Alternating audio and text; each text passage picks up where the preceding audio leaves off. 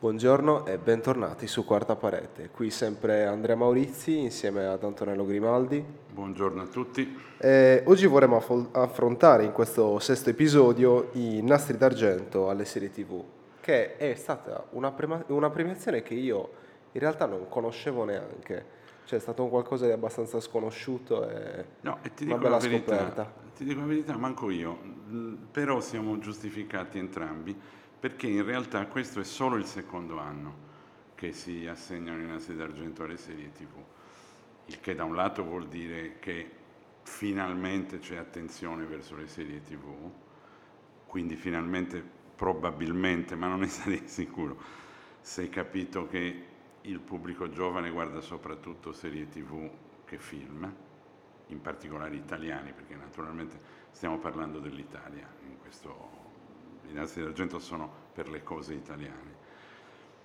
E poi però che siamo un po' in ritardo, perché in effetti insomma, le serie TV da tempo eh, pre- hanno il favore del pubblico più giovane. Però insomma è già positivo che anche i critici italiani, perché ricordiamo che i nastri d'argento vengono dati dai critici, da tutti i critici italiani, allora che anche loro si siano accorti di questo fenomeno. Insomma.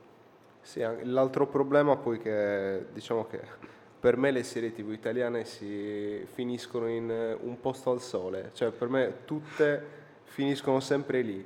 Quindi è- per me non è un piacere, ad esempio, guardare le serie TV italiane. Eh, lo so, eh, questo è un problema. eh, secondo me in parte sbagli, ma per la maggior parte c'hai ragione, nel senso che ancora le serie italiane ne hanno da pedalare per raggiungere uno standard accettabile, vicino, non vicino fra l'altro non solo alle serie americane, ma anche a quelle degli altri paesi europei, perché poi o addirittura coreani come eh, Squid, Squid Squid Game. Game, eh, eccetera, insomma, ma ne parleremo, ne parleremo un altro momento.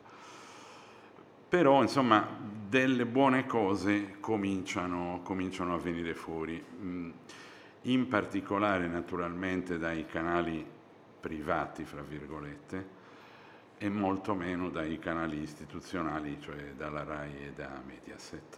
Però insomma su Sky e anche Netflix, eccetera, cominciano a produrre delle serie italiane che, che hanno un buon livello. Ok, quindi vediamo, innanzitutto devo dire, eh, per me Zero Calcare, appunto autore di Strappare lungo i bordi, che eh, diciamo viene premiato con il nastro dell'anno per la serie più innovativa, per me assolutamente meritato.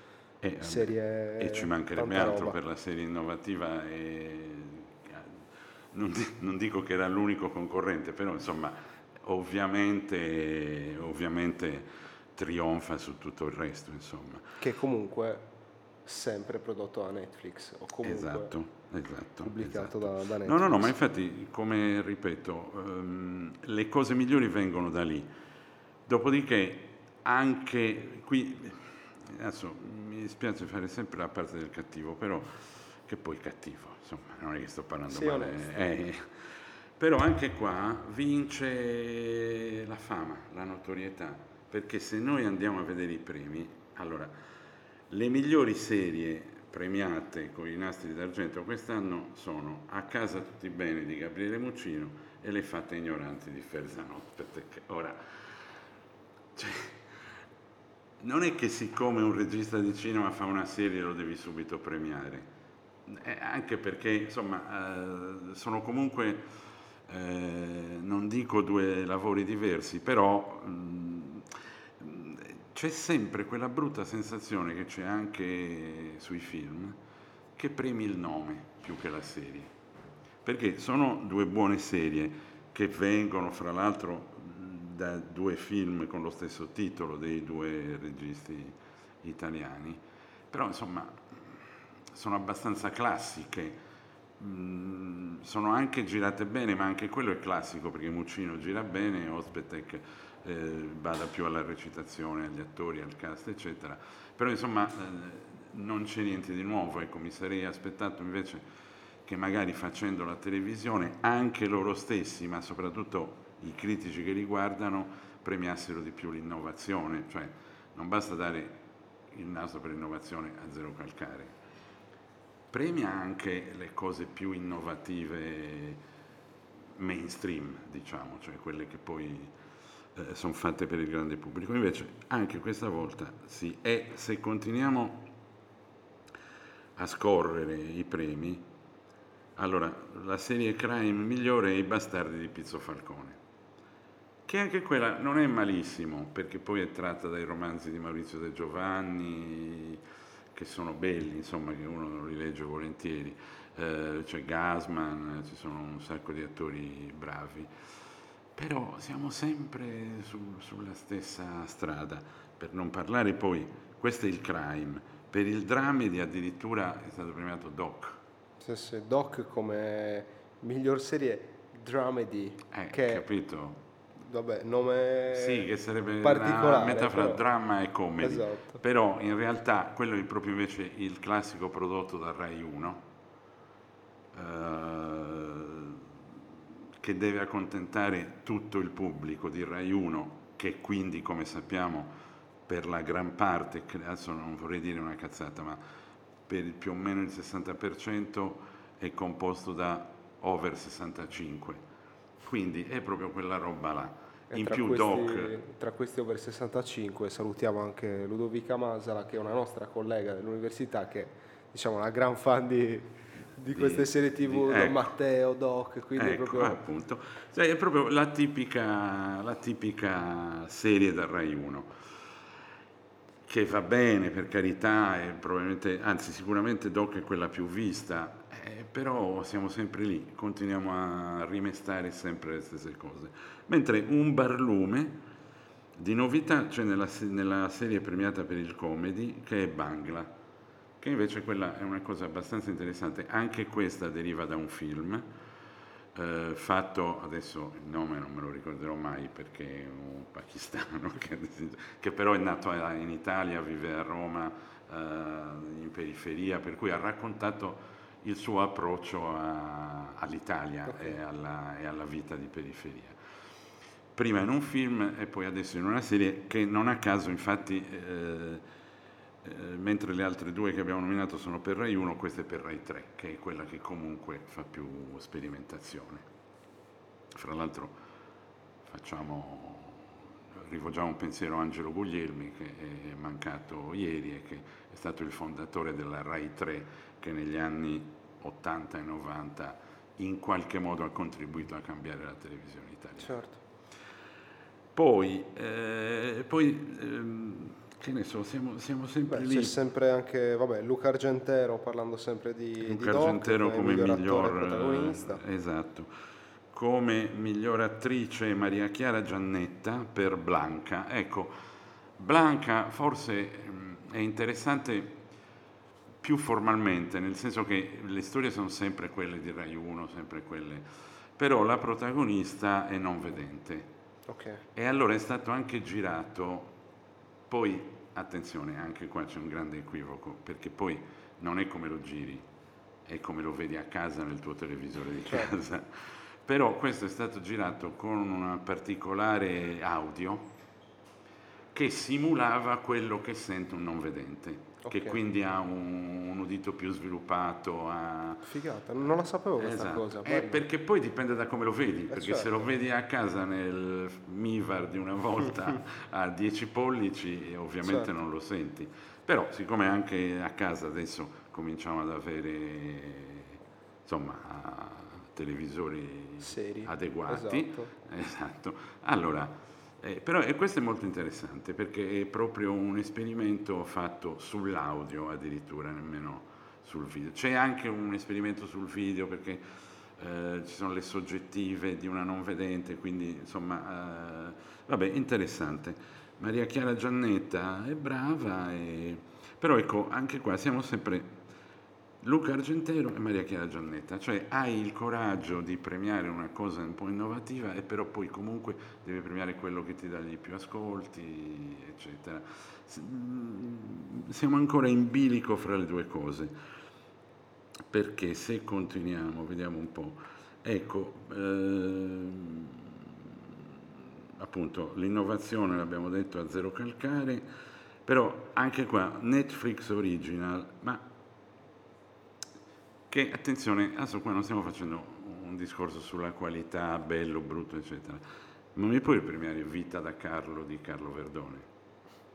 Cioè, è, è ovvio che se Carlo Verdone fa una serie tv, intanto è ovvio come, come sarà, Certo. perché quello fa Verdone, giustamente, gli va bene, a volte fa cose più belle, a volte meno, ma insomma comunque la sua strada ce l'ha.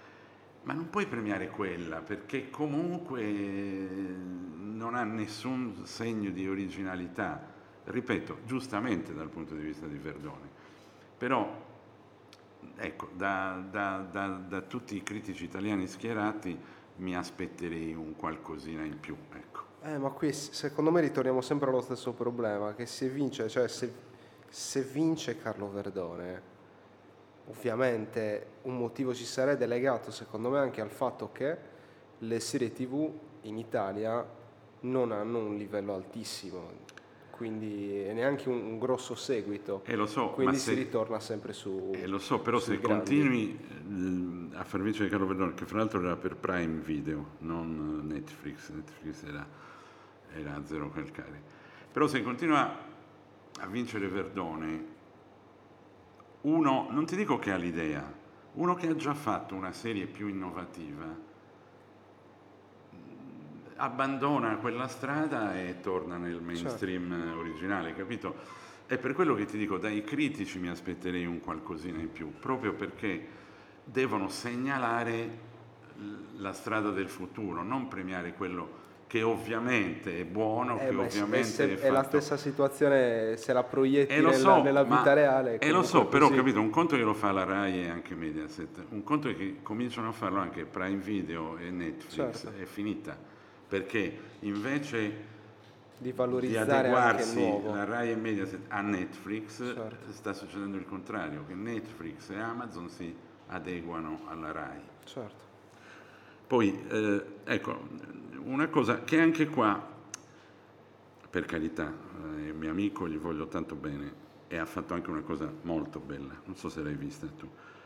Come regista esordiente Domenico Procacci per una squadra, fatto per Sky. Allora, una squadra è, quella è una cosa abbastanza innovativa in Italia, perché la storia della squadra di tennis che ha vinto la Coppa Davis e che è arrivata, cosa che pochi sanno, perché tutti si ricordano la Coppa Davis, tutti, quelli di una certa Chi età si ricorda? ricordano la Coppa Davis vinta dall'Italia nel 76, ma non sanno o hanno dimenticato che in quei cinque anni l'Italia è arrivata quattro volte in finale di Coppa Davis, Ah, ok. per eh, cui era proprio una squadra forte, Certo. che poi c'erano Panatta, Bertolucci, Barazzutti e Zugarelli. Che mi stai dicendo nomi... Eh, lo so, per te eh, non vogliono dire nulla, per quelli che hanno la mia età e anche un po' meno, vogliono dire tanto. E questo è il primo tentativo di serie sportiva. In America ce n'è tante, Certo. tu mi insegni, anzi dille tu perché Beh, tu le hai viste di sicuro. Ragazzi, The Last Dance è la miglior Ecco. serie tv sportiva che esista, cioè proprio a me ha fatto tornare, io ti giuro, la, la volta che mi stavo guardando l'ultimo episodio, io l'avevo interrotto, l'avevo iniziato ovviamente il lockdown come tutti, poi l'avevo interrotta perché non ne potevo più di basket, io ero proprio nell'anno in cui ho detto, boh, io non voglio più giocare a basket, non voglio più sentire parlare di basket, poi l'ho ripresa, ho guardato l'ultimo episodio con eh, Jordan che va eh, contro, Utah- contro gli Utah Jazz eh, nel 98, fa l'ultimo tiro, io ho spento il televisore, ho chiamato un mio amico, era mezzanotte, gli ho detto andiamo a giocare, andiamo a farci due tiri perché sto impazzendo. Quindi Eh, proprio- vedi? Eh, no, no, infatti eh, in America fanno molto queste cose così. Adesso eh, sta andando in onda su Sky quella sui Los Angeles Lakers, però quella Sì. è una fiction, è Sì, rifatta quella con gli attori fiction, eh, e su- tutto. su Invece Magic quella, quella di cui hai parlato tu è fatta con quelli veri e anche questa di Procacci è fatta con quelli veri. Quindi è molto interessante perché mh, secondo me in parte anche questa ti fa venire voglia di andare a giocare a tennis in effetti, anche se poi eh, punta molto sul lato umano, cioè eh, i quattro che ti ho nominato più Pietrangeli, che era il capitano non giocatore, sono anche personaggi, perché poi appunto siamo in Italia, quindi alla fine tutti sono personaggi. E Procacci è stato bravo a usare le espressioni per commentare le interviste di uno eh, rispetto all'altro, eccetera. Quindi ti racconta anche eh, dei personaggi, comunque degli uomini che in ogni caso hanno scritto una pagina molto importante della storia sportiva italiana. Certo. Beh, mi stai incuriosendo, penso, penso lo guarderò. Che diciamo, serie tv sportive comunque di solito seguono sempre un po' quel, percorso lì, no? Quindi eh, secondo me è, interessante. Sì, no, no, questo, poi appunto sul tennis che non è, per esempio adesso è anche in onda la serie, però è mini, sono due puntate su Italia-Brasile 3 a 2 dei mondiali dell'82, che è anche quella, ci sono tutte le interviste, le cose, eccetera però quella è su una partita in particolare. Questa qui invece ti racconta, poi alla fine ti racconta anche l'Italia di quegli anni, degli anni 70, insomma, perché poi eh, voi giovani non lo sapete, ma il problema lì del 76, e questo la serie lo spiega benissimo, è che la finale era Cile-Italia e bisognava giocare in Cile tre anni dopo il golpe di Pinochet. Certo. Allora la prima cosa era quella, i politici non volevano mandare la squadra di tennis a giocare la finale, perché bisognava troncare i rapporti col Cile e quindi... Poi invece eh, lì è delicata la cosa, vabbè guardatevi la serie, dai, è inutile che ve lo spieghi io adesso. Dai, quindi cosa possiamo dire? L'augurio è guardatevi questa serie tv di Guardatevi di questa Procacci. serie sicuro che sta su Sky, che la mandano spesso, Sky Documentaries naturalmente. Ok, quindi E- segnatevi Sky Documentary Procacci. quindi- Esatto, è una squadra si intitola proprio. Ok, E poi siccome ho visto che serve, mi sa che la prossima volta facciamo un po' la storia delle serie, vai. sia italiane che americane, europee. Dai. Ci sto. Dai, da- dalla quarta parete è tutto e ci vediamo il prossimo giovedì. Alla prossima.